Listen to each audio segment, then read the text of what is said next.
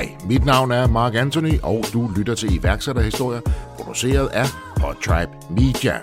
Har du i øvrigt også hørt vores anden podcast, 10 i 8, Motivation til et godt liv, med mig, Mark Anthony. Prøv at give den et lyt. Du finder det hele der, hvor du allerede lytter til dine podcasts. I denne episode fortsætter vi historien om Kasper Knudsen, som blandt andet driver et online mentorforløb og firmaet Cedia. Cedia arbejder primært med e-commerce og har tillært sig evnen til at kombinere de forskellige kanaler på en speciel måde, som skaber en positiv vækst for deres kunder. Det er ikke så længe siden, vi havde Kasper med sidst, men grundet en stor efterspørgsel kan vi allerede nu præsentere en part 2. Sidst vi slap Kasper, fortalte han åbent og ærligt om sin tid som øh, succesfuld iværksætter. Mens vi i denne blandt andet taler om ledelse, hvordan Kasper har stor fokus på at blive en bedre leder, og vi taler også om, hvordan du bedst muligt eksekverer, og hvorfor du som iværksætter aldrig må stoppe med at udvikle dig selv. Det er vigtigt at investere i sig selv, fordi at hvis det er, at man ikke investerer i sig selv, og hvis det er sådan, så ens ego fylder så meget i ens identitet, at man ikke har lyst til at lære fra andre. Vi er hvad? 6-7 milliarder mennesker på jordkloden. Og hvis man tror, at man er den person, som ved alt, så har man jo allerede der tabt i min optik. Udover det deler Kasper for første gang offentligt, hvilket spændende projekt han sparker i gang i løbet af sommeren, og hvad fremtiden bringer for ham og hans kompagnon Morten. Ellers har jeg ikke så meget end at sige end, danske iværksættere kan bare noget. Rigtig god fornøjelse. Kasper, ordet er dit. Hiring for your small business? If you're not looking for professionals on LinkedIn, you're looking in the wrong place. That's like looking for your car keys in a fish tank. LinkedIn helps you hire professionals you can't find anywhere else, even those who aren't actively searching for a new job but might be open to the perfect role. In a given month, over 70% of LinkedIn users don't even visit other leading job sites. So start looking in the right place. With LinkedIn, you can hire professionals like a professional. Post your free job on linkedin.com slash people today. Jeg startede rigtigt som 15-årig, og så brugte jeg 15 til 20 år på at lære rigtig meget. Så har jeg ligesom øh, brugt mine 20 til 25 på at lære samtidig med at eksekvere, hvor jeg har øh, startet et par enkelte projekter, blandt andet et konsulentfirma og en coachingfirma. Og så øh, har vi et øh, software-selskab, som stort set lige er startet. Og jeg føler et eller andet sted, at øh, som sagt, min 20-25, det har været min, øh, min første halvleg af min 20'er. Og nu skal jeg til at spille min anden halvleg af min 20'er, som er 25-30, hvor jeg vil eksekvere en, en smule mere. Og øh, du har skabt det her også med andre, og det er du allerede kommet ind på nu her. For en af de ting, du også fortalte mig, inden vi gik i gang, det var, at det her det er så vigtigt som iværksætter at finde en rigtig god partner. Det var noget, det du sagde, det var, betød enormt meget, og du synes selv var enormt vigtigt. Og det har du fundet. Du har fundet en rigtig god partner i Morten. Jeg har fundet en rigtig god partner i Morten, som øh, er på mange punkter ens. Øh, det er rigtig vigtigt, at man ikke er ens som partner, men, men, men på de punkter, vi er ens, er det rigtig, er det rigtig positivt. Vi er begge to meget, meget, meget gode og hurtigt til at eksekvere, og vi husker også ting. Og øh, vi har en, en, et partnerskab, som fungerer på den måde, at lige nu har jeg hyret en, øh, en ny performance coach, der hedder Claus Vejle, som er rigtig dygtig. Han har selvfølgelig testet mig, og han har også testet ham i forhold til, hvordan vi samarbejder bedst. Der er, fortæller han, at, øh, og det siger øh, flere og flere personlighedstest, jeg sætter rammerne, jeg skal være den kreative hjerne, jeg skal i gang sætte Morten er rigtig, rigtig, rigtig, rigtig dygtig til at fylde ud i rammerne, og så kan vi på den måde ligesom spille hinanden rigtig, rigtig, rigtig gode. Mm. I har skabt flere virksomheder, som du selv var inde på her, og I har skabt øh, virksomheder med succes på allerede på nuværende tidspunkt. Um, og en af de ting, I gør, det er, at I hjælper andre med at blive bedre, hvis jeg sådan lige må summere det op på den her måde. Det kan man godt sige, ja. Der er i hvert fald, man kan sige, online mentorforløb, som er formentlig det, du refererer til der, det er jo øh, det er et produkt, som jeg selv gerne ville have haft som 15, 16, 17, 18, 19, 20, 21, 22, 23 år. Øhm, men som jeg ikke havde, og som jeg selv skabte, da jeg var 22. På nuværende tidspunkt, Kasper, så har du nok læst flere bøger, end de fleste 25-årige har. Det tror jeg, du har helt ret i, og nok også de fleste ældre end 25. Antageligvis også på et eller andet tidspunkt har man læst så mange bøger, den her viden skal jo begynde ligesom at, at, at synke ind og lægge sig de rigtige steder. Den skal begynde at omsættes til viden. Hvordan balancerer du det her med at optage enormt meget viden fra alle mulige lederkanter, for det er alle mulige forskellige typer bøger, du læser. Ikke? Øh, hvordan, hvordan øh, optager man al den viden, filtrerer det og omsætter det til konkret handling? Det er et rigtig godt spørgsmål, fordi jeg tror også, der er rigtig mange, der sidder derude, som kan ikke genkende til, at de læser den ene bog efter den anden, og efter to måneder kan de ikke huske, hvad der stod i den bog, de lige har læst, og de har ikke implementeret noget fra den. Så det jeg gør, når jeg læser en bog, det er, at jeg ringer til min far, eller jeg ringer til Morten, eller jeg ringer til min kæreste, eller jeg ringer til en fjerde eller femte person, og så giver det ligesom et recap af, hvad jeg har lært.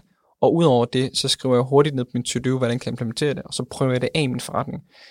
Der har jeg lært af Jeff Bezos, som øh, har Amazon, øh, startede Amazon i sin tid, fra, fra mange, mange, mange år siden, at man skal endelig bare implementere ting i sin forretning, som kan ligesom, øh, man kan komme tilbage. Han, han bruger den øh, metafor, at hvis du kan gå ind ad en dør og gå tilbage igen, så skal du bare implementere det. Men hvis du går ind ad en dør, som lukker, så skal du virkelig overveje. Og der er rigtig mange ting, jeg lærer i bøger, som er små ting hister her, fordi der er ikke noget magic trick mm. til at blive succesfuld. Det handler om, nu siger jeg bare 50, 100, 200 ting, som alle sammen øger en 1%, og alle dem ting, man prøver af, kan man sagtens redo igen. Og det lyder jo klogt, og den kære Jeff Bezos har i hvert fald vist, at uh, modellen, han er dygtig. Uh, det, han, han har jo lykkes med et par små ting, kan man det kan sige. Man sige. Uh, når, når det så er sagt, hvordan bevarer man så fokus? For det lyder som, at så kan man prøve det ene, så kan man prøve det andet, så kan man gøre det. Det lyder jo meget godt, men, men, men det lyder heller ikke nødvendigvis så fokuseret. Hvordan sikrer man så, at man optager den rigtige viden, omsætter det til konkrete handlinger og værktøjer, og så bevarer sit fokus? For ellers så kan man jo nemt fare rundt og prøve det ene, og det andet, og det tredje, og det fjerde. Ja, men jeg tror, det er et godt spørgsmål, men jeg tror også et eller andet sted, at, at der er flere, øh, ligesom øh, jeg er en sæson i mit liv lige nu, hvor at, at jeg møder rigtig mange mennesker. Jeg har sæsoner i mit liv, hvor jeg slet ikke møder nogen mennesker, hvor jeg bare arbejder og ligesom fokuserer på produktudvikling. Og som svar på de spørgsmål, så tror jeg, det er vigtigt at kunne adskille, at når man på et tidspunkt føler, at man har ramt noget, man er måske man er i gang med et projekt, som virkelig, virkelig, virkelig stort potentiale, så skal man bare eksekvere det ud af. Men hvis man på et tidspunkt føler, okay, nu har jeg eksekveret, jeg har brug for nogle andre inputs, så skal man gå tilbage i den sæson, som hedder, okay, nu skal jeg læse, nu skal jeg indlære, og så skal jeg implementere tingene. Så hvis man er i en forretning, som er i, i stor, stor, stor vækst, og man har styr på, hvordan det fungerer, så tror jeg måske, man skal have mindre indlæring der, hvor at, at hvis det er sådan, så at virksomheden måske, nu siger jeg, det ved jeg ikke, det er jo også vigtigt et eller andet sted at kunne fange, inden en virksomhed stagnerer, men det, det, når en virksomhed stagnerer, det er rigtig vigtigt med indlæring, det er vigtigt med, med nye tiltag. Ja. Fordi det er jo en issue, hvis man i en forretning har stor vækst, og så prøver noget helt nyt, som så skyldig, man falder. Så det er, lidt, det er lidt en balancegang, men for mig handler det bare om sæsoner. Det handler om, for eksempel skulle jeg sige, okay, jeg er tre måneder nu, hvor jeg bare skal være kreativ, jeg skal ligesom komme op med nye idéer til nye produkter og nye prototyper, og så efter det, så har jeg seks måneder, hvor jeg bare eksekverer. Og det er den første del, den ser man jo ikke nødvendigvis derude. Man, verden ser jo først, når du begynder at eksekvere på det, når du begynder at lægge dine produkter op og begynder at sælge dem, eller, eller hvad det er.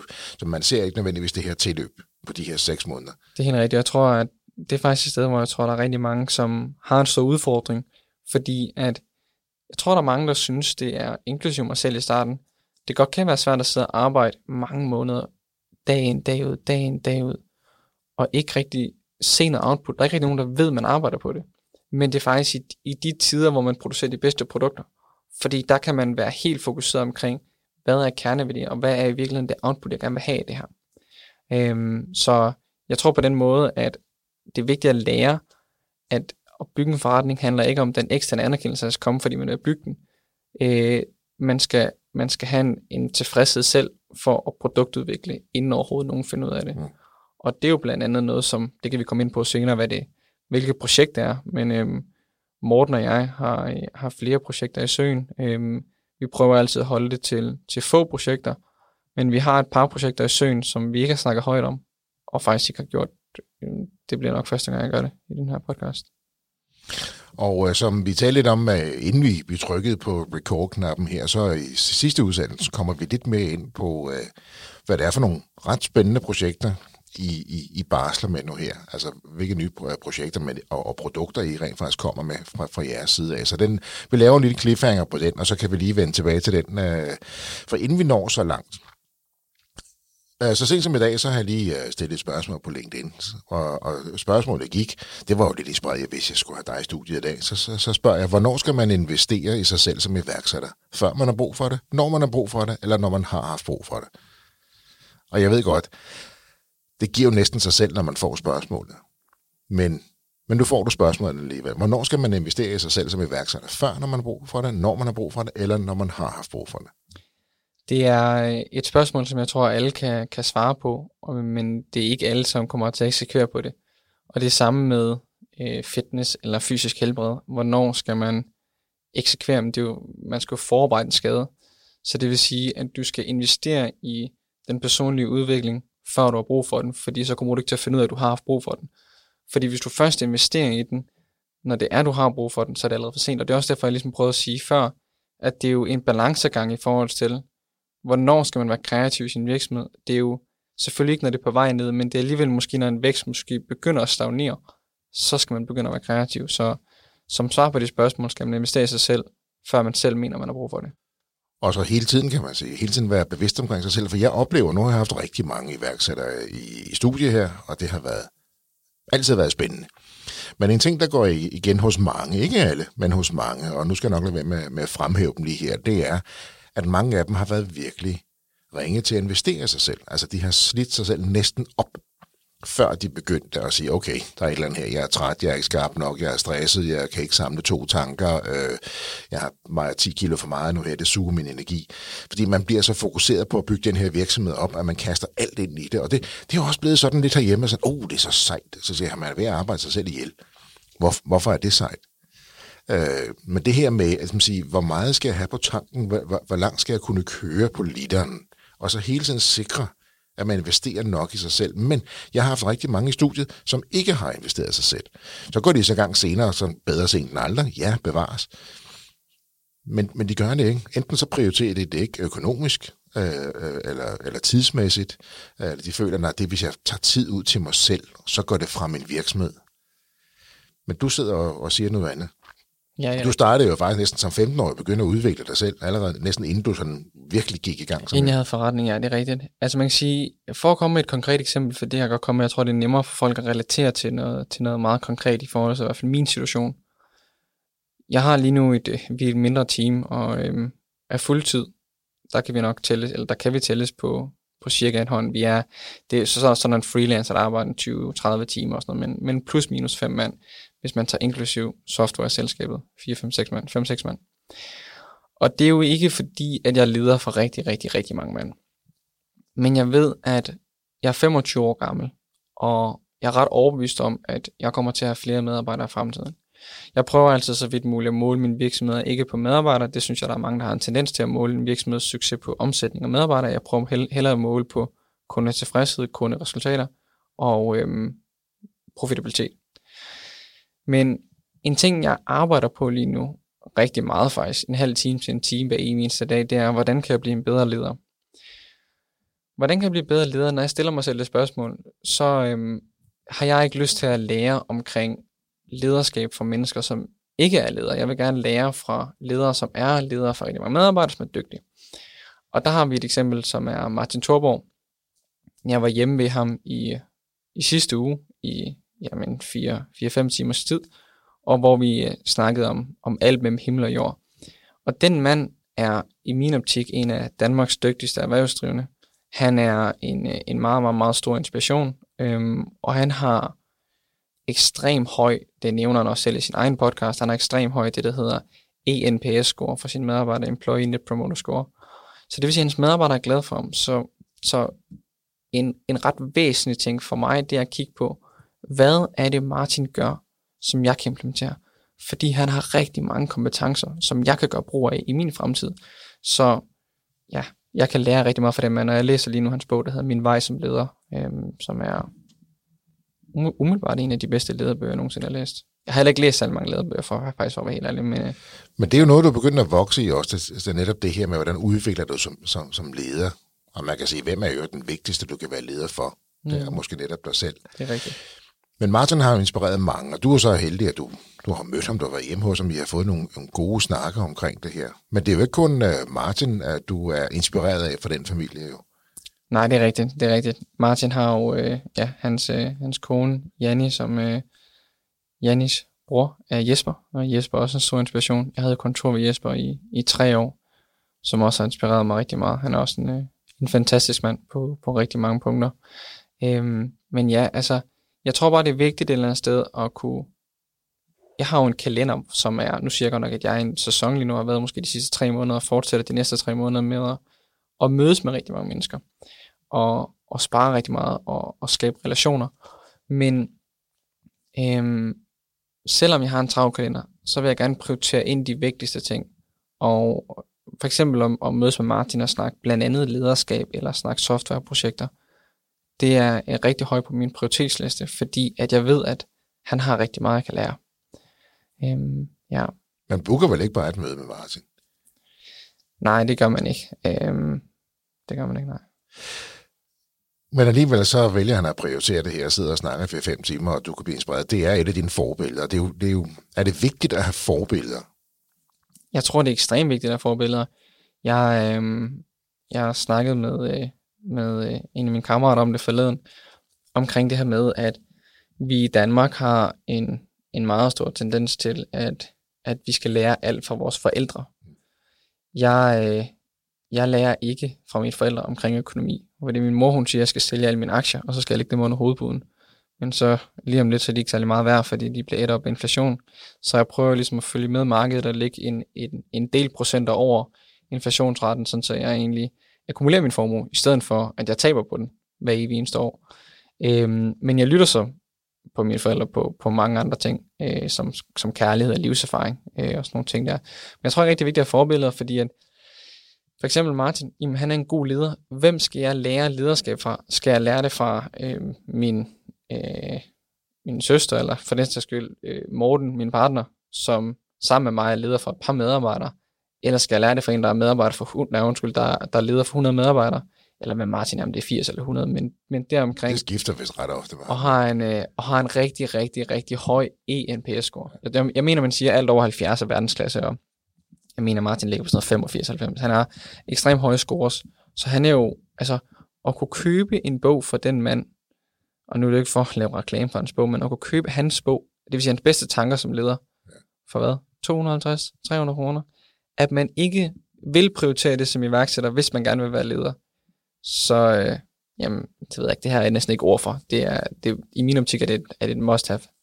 Nogle gange så ved jeg også, at der er nogle mennesker, der, der læser en bog eller ser et eller andet for, for bare at, at være uenig. Eller for at finde hullerne i osten, i stedet for at sige, okay, jamen jeg læser det. Hey, det kan jo være, at jeg bliver inspireret. Hvis der bare er én ting i den bog, eller én ting i det foredrag, der lige får mig til at tænke anderledes, så er det været det hele værd. Så det er det her med egentlig at åbne op, og så sige, hvad, altså, ikke nødvendigvis tage det ufiltreret ind, men bare lytte til det, se, er der bare et guldkorn her?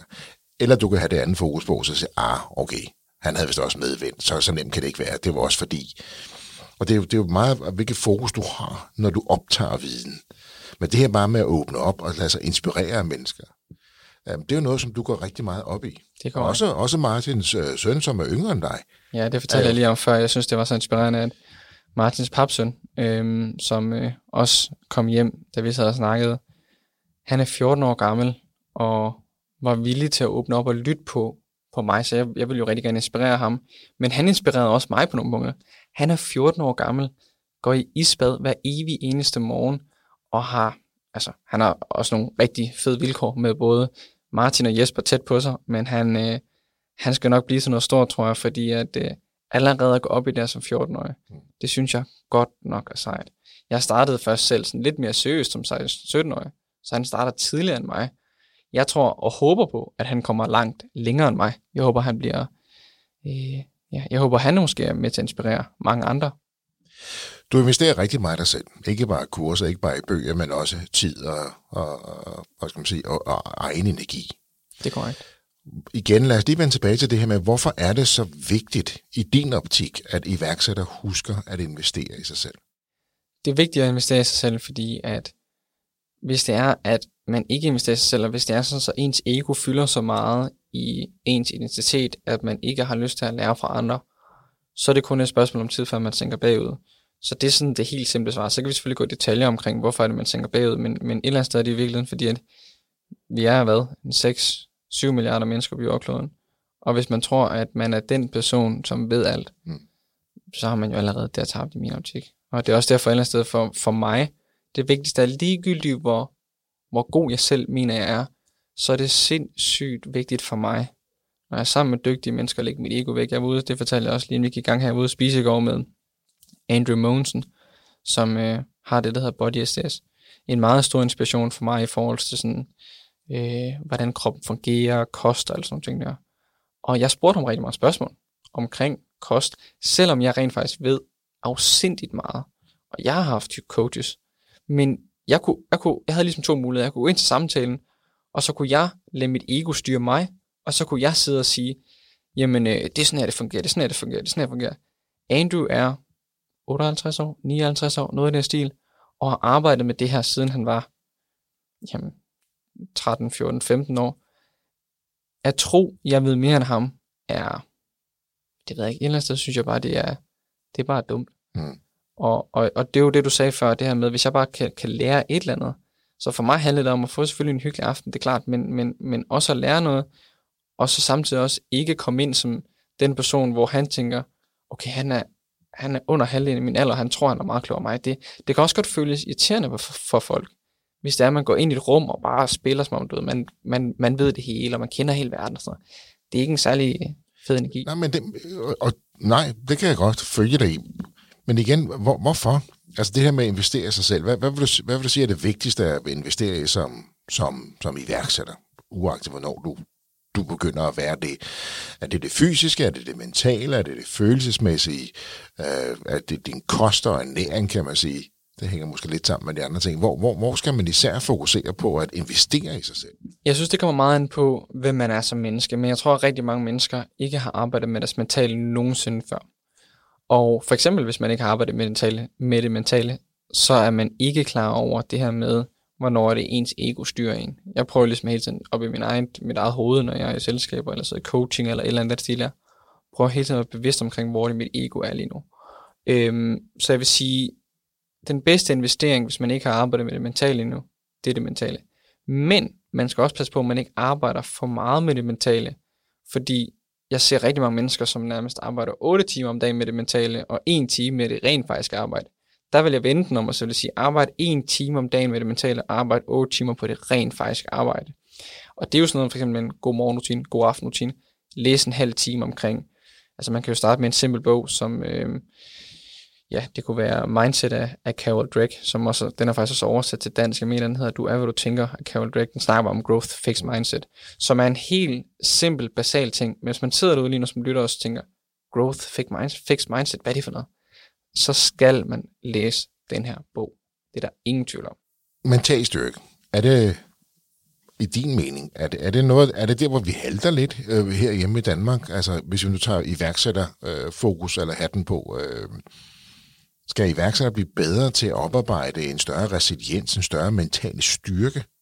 Men jeg ved ikke, om jeg vil kalde det en mental styrke, fordi at det er ikke fordi, at nu, nu brugte du ordet resiliens, eller resilience på engelsk, det her med ligesom at kunne stå imod. Og, og det er ikke nødvendigvis meget det, jeg mener, men jeg mener det er mere det der med, hvordan er man i sine relationer med andre mennesker.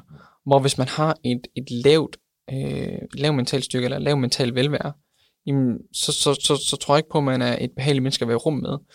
Og en ting, som, som jeg fandt ud af i en meget tidlig alder, det er, at mennesker køber mennesker.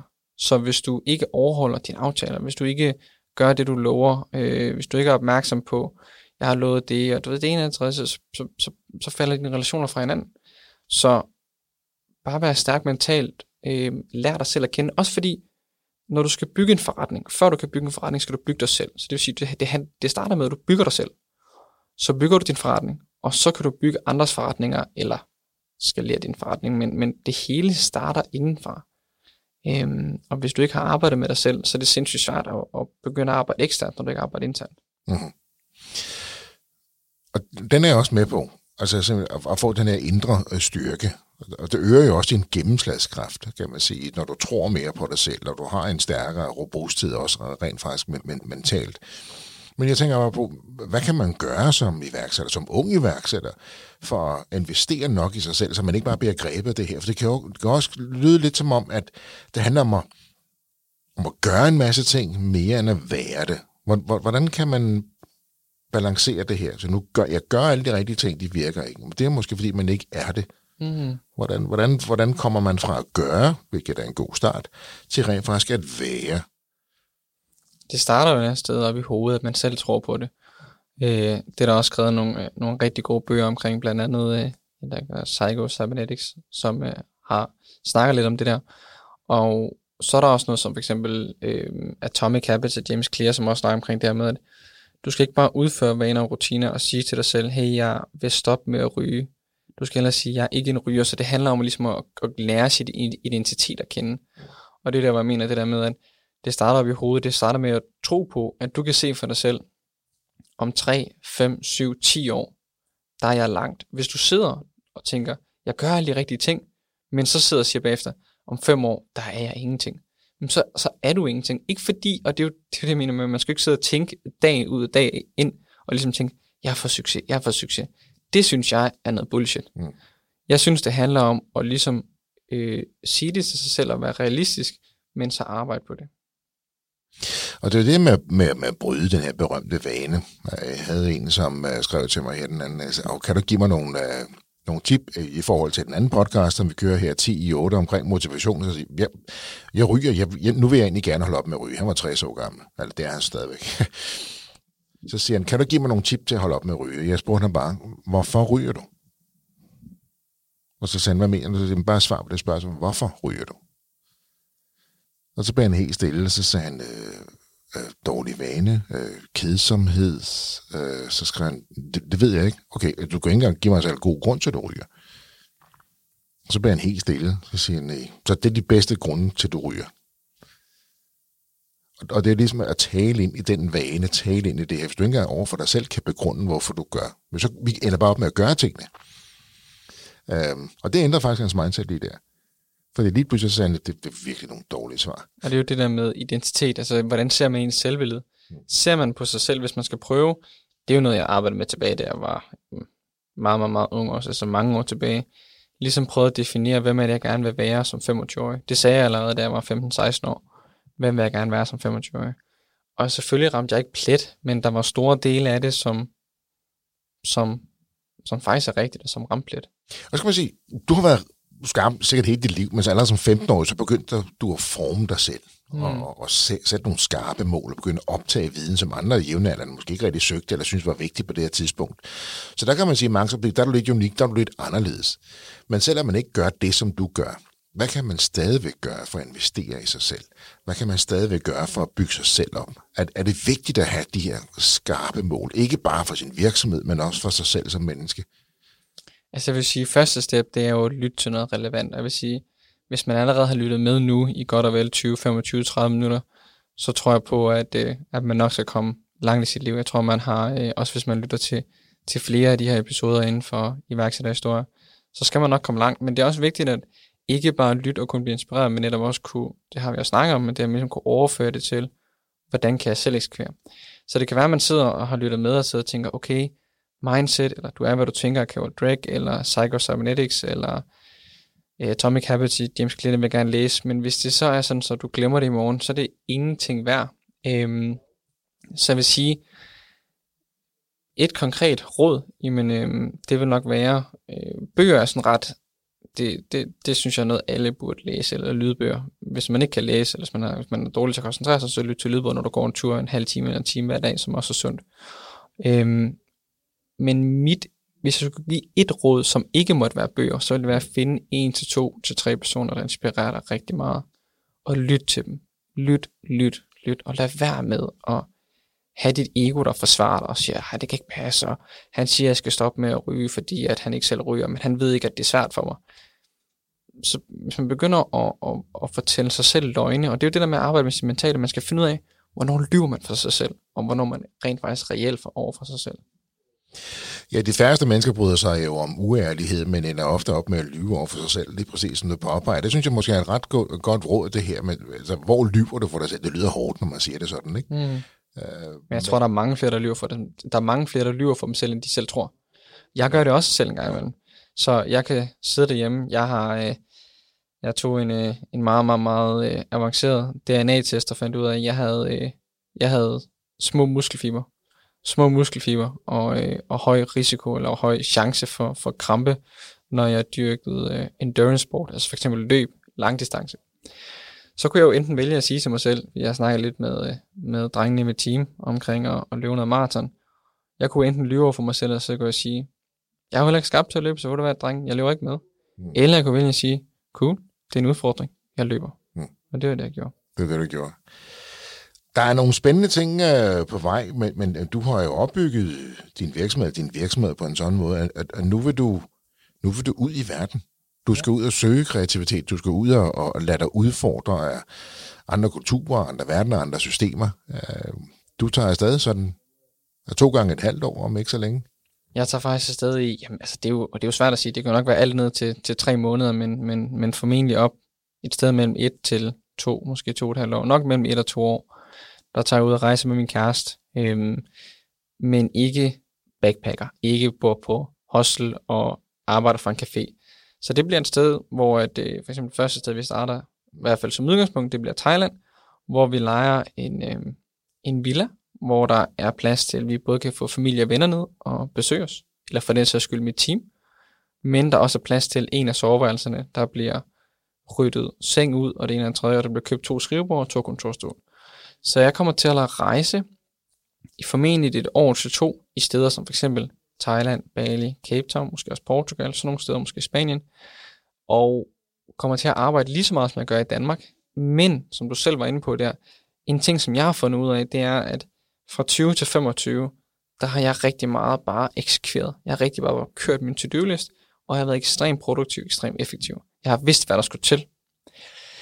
Nu, øh, nu står jeg over for en udfordring, som hedder fra 25 til 30. Der vil jeg gerne bygge noget, som er øh, multipler. I hvert fald flere gange større, end det jeg har gjort indtil nu. Og det kan jeg ikke Nej. med det, jeg er i gang med lige nu. Så den eneste måde, eller i hvert fald en stor måde for mig, at ligesom få nye perspektiver, det er at rejse ud, være i en ny kultur og være kreativ, fordi jeg er ikke kreativ, hvis jeg bor i den samme lejlighed i tre år, har det samme kontor, kører den samme bil, øh, selv det kan godt være skiftet bil, men, men, men det, er nogle, altså det er nogle små ting, det vil ikke ændre min kreativitet. Og du kan ikke sige til et menneske, hey, du skal være kreativ. Men det der med at blive sat ud for udfordringer i forhold til, jamen, så har man en villa, og så er der problemer der, og så, så er der en, der, der er så mange ting, der kan ske, som også kombineret med, med naturen og, og kulturen og det træ, som gør, at, at jeg på en eller anden måde bliver forset ind i meget mere kreativitet. Og lige præcis kreativitet, det er det, der er brug for lige nu for, for, for Morten som mit partnerskab og, og vores virksomheder, for at vi kan komme meget længere de næste fem år. Så Morten han tænkte, det er helt fint, du, du smutter bare et års tid. Ja, så man kan sige, øh, jeg øh, snakkede med min kæreste om, at øh, inden jeg ligesom sagde det til Morten, så havde jeg skrevet det, jeg kaldte nogle non-negotiables ned. Så jeg har skrevet sådan noget, jeg tror, jeg har skrevet 12 forskellige ting ned, som min kæreste og jeg skulle være enige omkring, og hun kom også med nogle ting.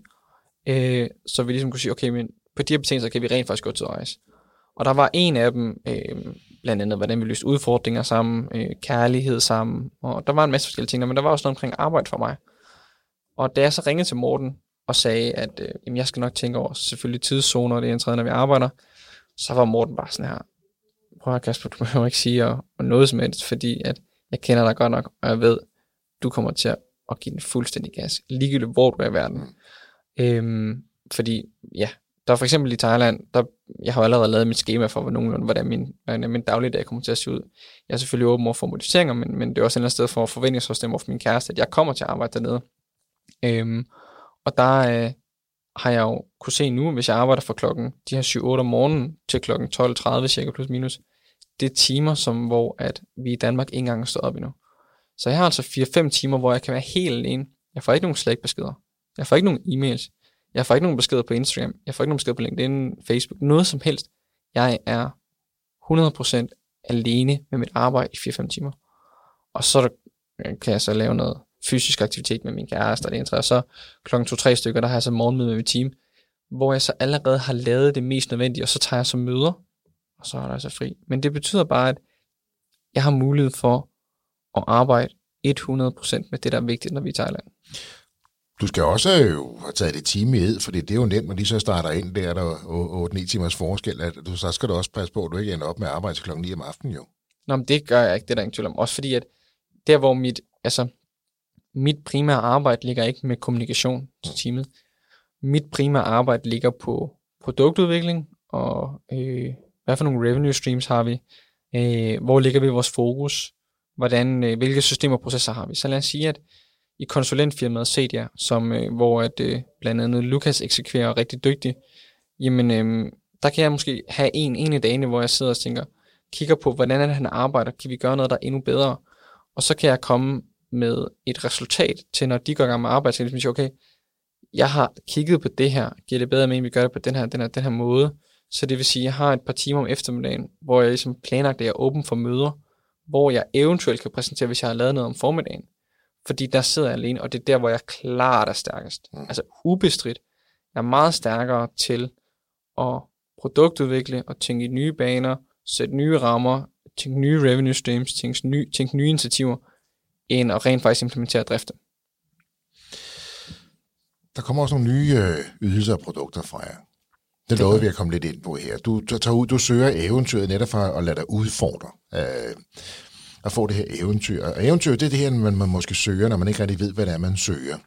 Så det, du, du bryder lidt ud af den her trummerum herhjemme, for det er mine ord, det her.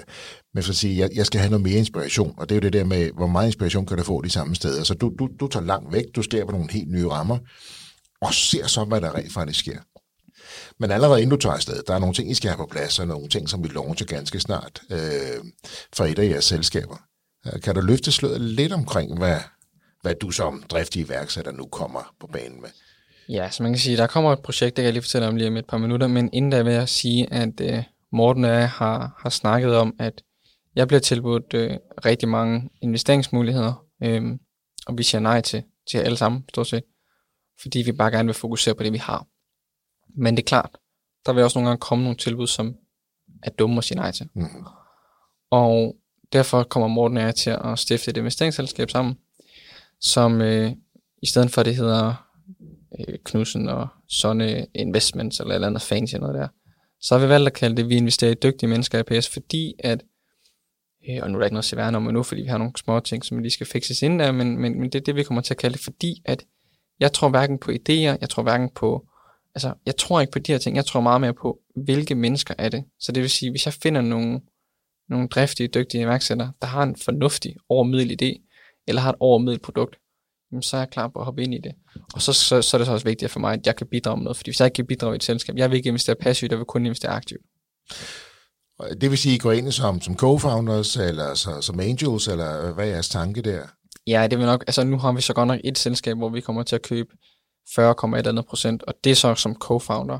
Men efter det, så tror jeg ikke, vi kommer til at co-found noget som udgangspunkt.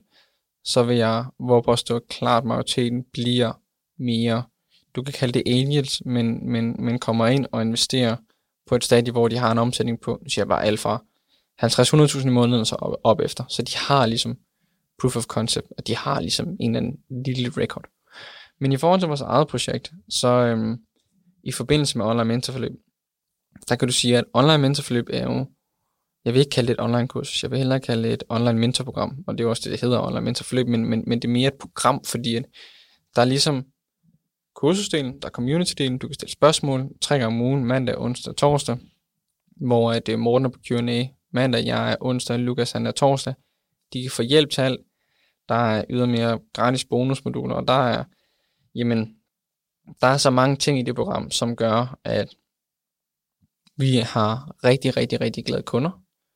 Og så har vi også gennem de sidste tre år haft en, en fornuftig profitabilitet på kurset. Og vores kunder har fået resultater. Det er noget, vi sådan hele tiden er opmærksom på. Så af den årsag, så vil jeg sige det sådan, så at det sidste år til to, der er der rigtig mange, der har råbt og skrevet af mig, og sagt, at jeg skulle lave et kursus, eller i hvert fald dele lidt mere min viden omkring, hvordan er det, vi har gjort det, vi har gjort. Så øh, vi kommer til at lave et online kursus, eller et online Done With You program, hvor vi tager nogle enkelte personer ind. Det er stadigvæk under udarbejdelse. Nu siger jeg enkelte personer, det er ikke sådan, at vi kun tager fem ind, men, men, men i hvert fald sådan, nu siger jeg bare 5, 10, 15, måske af gangen per måned kunne det være. Øh, og det kommer til at være sådan, at, at vi hjælper andre med at lave et online kursus, det vil sige lave e-learning, med community og alle de forskellige ting, hvor at vi måler deres succes i kundetilfredshed, kunderesultater og profitabilitet.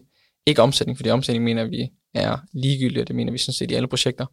Og så kommer der til at være et eller andet med, hvis man ikke tjener penge hjem, som vi, som forløbet koster, så får man pengene retur eller andet. Altså vi kommer til at lave et eller andet øhm, øh, fuldstændig no-brainer offer. Øh, jeg er meget inspireret af en, af en amerikansk iværksætter, der hedder Alex Omosi, og han snakker omkring det her med, at man skal lave netop et no-brainer offer, så vi kommer til at gøre sådan, så vi siger, vi giver dig så meget, men hvis du stadigvæk ikke får succes, når vi har givet dig alt det her, så refunderer vi dig pengene, og så tror jeg også bare, at vi overvejer at refundere lidt ekstra. Så vi ligesom siger, at vi refunderer plus, så du kan tjene penge, hvis du ikke får succes. Okay.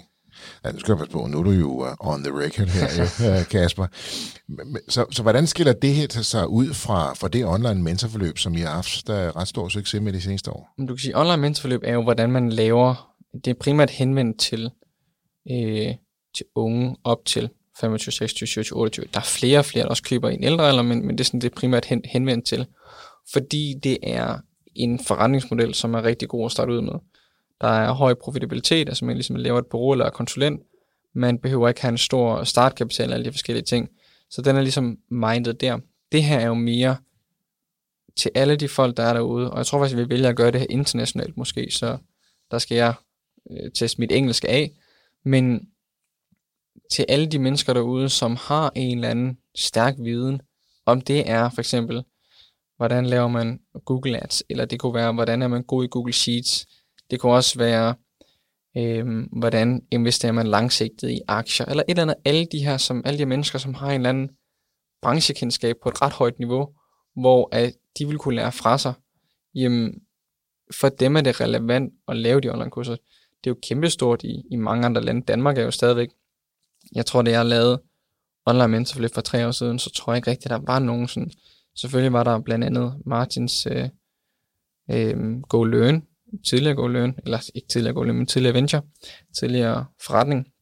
Men der var ikke rigtig nogen, der sådan rigtig solgte online kurser i Danmark. Nu er der rigtig mange, og øh, jeg tror kun, det bliver større og større. Så vi vil gerne gå ud og hjælpe dem med at tjene flere penge, men gøre det samtidig med, at de har endnu gladere kunder og få endnu bedre resultater og give dem redskaberne til det. Kommer der så en decideret platform fra jer også som en del af det, som folk kan bruge? Fordi det, det er jo en af de der ting, når folk egentlig har, har noget på hjertet, de gerne vil tilbyde det her online-kursus. En af de store stopklodser for mange, det er, hvor er det lige at gøre det? Altså, jeg har al den her viden, jeg har måske også, jeg kan også udvikle de her moduler.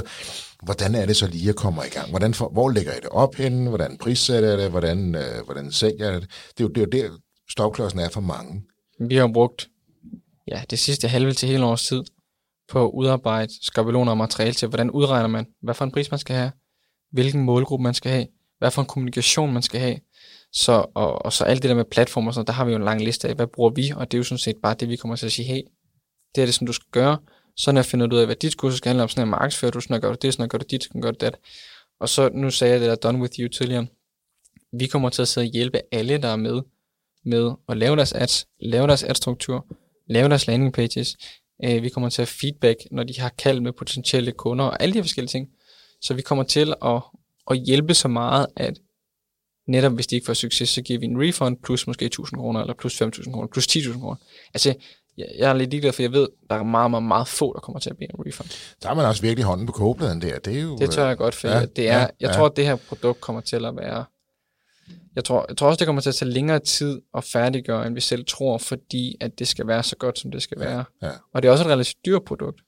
Øhm, og jeg skal snakke engelsk, og der er mange ting ved det, men jeg tror også, at når vi så lancerer det, så, øhm, ja, så kommer det til at blive rigtig godt. Vi har allerede en del på venteliste uden at jeg har sagt noget offentligt om det. Lytteren kan ikke se, at altså, Kasper sidder, du sidder rigtig reflekteret, du sidder og tænker, jeg kan se, jeg synes, at tandhjulene kører over i hovedet på dig i forhold til, til den her lancering, øh, kan man se. Det kan dig.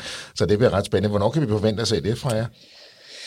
Mm, jeg tror et sted mellem, nu ved jeg ikke, hvornår den podcast kommer ud, men øh, jamen, jeg tror en gang, øh, det kunne være juli, august, september 23. Så launcher lige hen over sommer, sensommer? Ja, ja, det tror jeg. Ja, okay. Det er omkring, hvor jeg vil rejse. Nå, så Ja, for den skal op og køre inden. Jamen, det behøver den jo faktisk ikke, og det er jo det, altså jeg tager jo alt med, jeg tager jo kamera med, jeg tager skærm med, jeg tager alting med til, til de forskellige, altså jeg har jo, jeg, har jo, jeg kommer til at lave et kontor hver eneste sted, så, så, så jeg kommer til at arbejde helt normalt. Mm.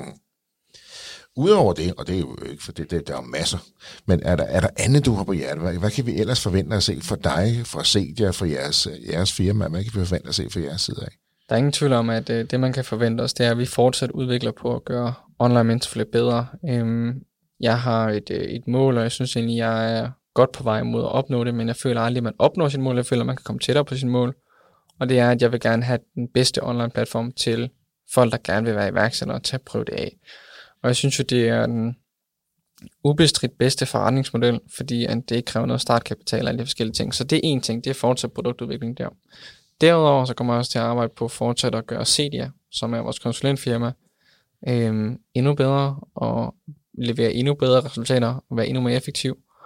Øh, en af de ting, Martin og vi snakker om i sidste uge, det var rigtig meget øh, kunstig intelligens, AI, og hvordan kan vi implementere det på en måde, som gør, at kunderne faktisk får det samme eller endnu bedre resultater, men med mindre tid for os, så vi er mere profitable, så vi har en længere snor til at kunne give dem ekstra. Så forstået på den måde, hvis vi nu bruger 10 timer på en kunde lige nu, hvordan kan vi levere det samme eller endnu bedre på måske 7 timer, sådan så vi rent faktisk har 3 timer, sådan så hvis de ringer eller gerne vil mødes eller sådan noget, så har vi plads i vores i en budget til ligesom at sige, hey, selvfølgelig du kan få det, fordi vi er blevet så stærke internt. Øhm, og i den, for, den forretning har virkelig fået en del kunder her i januar, februar, marts, og nu er vi i midt, slut april 23, så øh, den har vi faktisk valgt at sætte på pause for halvanden, to måneder for, for nye kunder.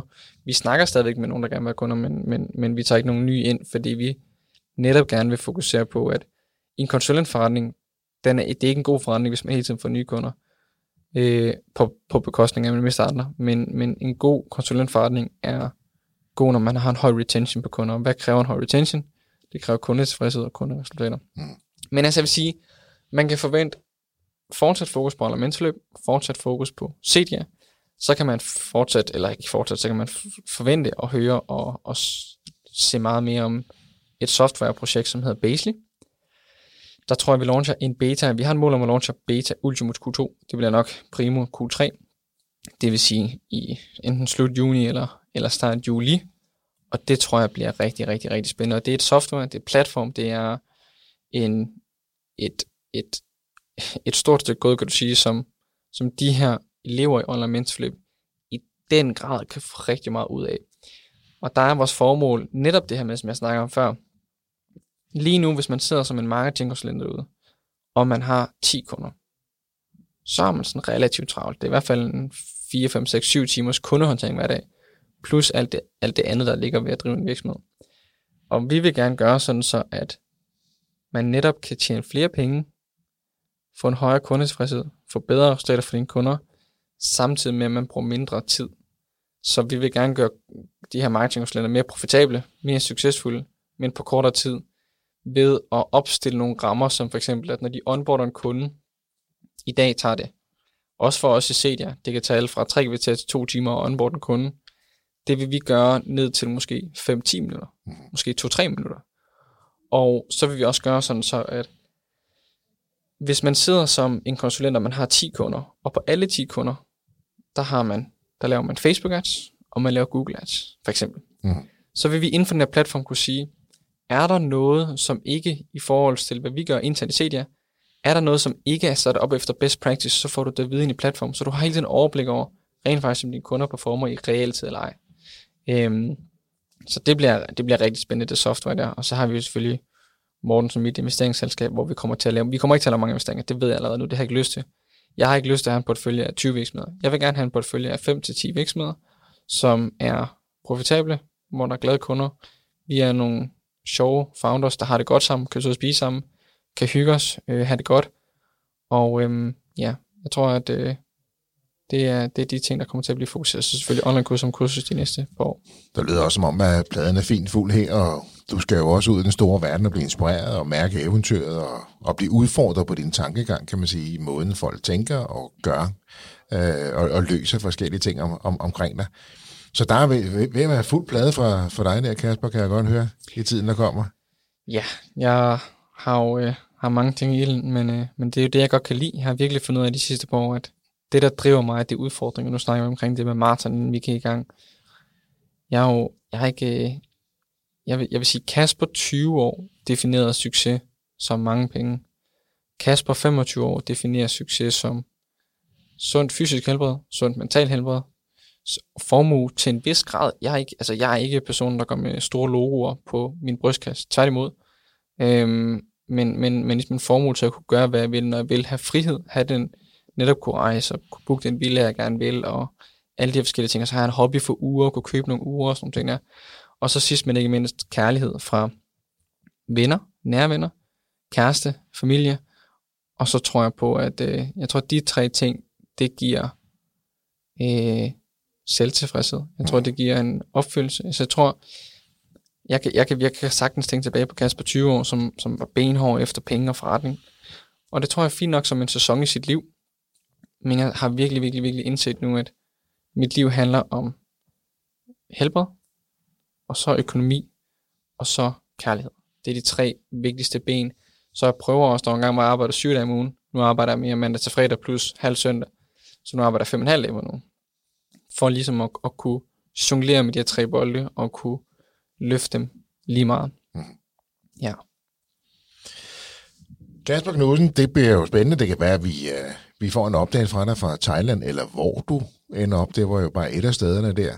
Um, I har næsen i spor. I har travlt med de gode ting frem til launch af både Basely, men også uh, jeres nye uh, kursus, kursus uh, setup, som kommer her sensommer-agtigt. Lad os se, hvornår ja. det kommer. Der ligger meget bagved. Ja, øhm, jeg presser dig lidt nu, det ved jeg godt. Jeg vil sige, jeg bruger, jeg bruger over halvdelen af min tid lige nu på det. Øhm, og det er jo faktisk tilbage til det, vi snakkede om i starten. Jeg har arbejdet på det i mange måneder, hmm. men jeg har aldrig fortalt nogen om det før nu, faktisk. Øhm, og det er, jo, det er jo der, hvor jeg tror, man skaber det bedste. Ja, ja, og så ser folk først, når det begynder at poppe op, så er det først der, folk begynder at tælle fra, ikke? men altså, hvor længe har man arbejdet på det. Men det er også det her med at beholde den her fokus og den her tro på det, fordi mm. indtil man launcher, indtil man er klar, så skal man jo bevare troen, og, og også vide, hvornår man så er klar til at trykke på knap. Men det, det kommer her senere i år. Så meget kan vi sige i hvert fald. Det synes jeg godt, vi kan sige. Kasper Knudsen, det har været en fornøjelse at have dig i, uh, studiet igen. Uh, tak, fordi du deler med, endnu mere ud af dig selv, uh, din personlige tilgang uh, til livet, til udvikling, hvorfor det er vigtigt at, at udvikle sig selv som menneske, når man er iværksætter, og giver os lidt indblik i, hvad vi kan forvente for din og fra jeres side i, i fremtiden. Selvfølgelig. Tak, tak. fordi jeg måtte deltage. En fornøjelse, Kasper. Det var altså anden del af historien om Kasper Knudsen. Hvis du også har en iværksætterhistorie, som du brænder for at fortælle, så hop ind på vores hjemmeside og send en mail, og så er det måske dig, vi kontakter. Ellers har jeg ikke mere at sige i dag end tusind tak, fordi du lyttede med. Kan du have en rigtig god og entreprenant dag, til vi lyttes ved igen. Hej.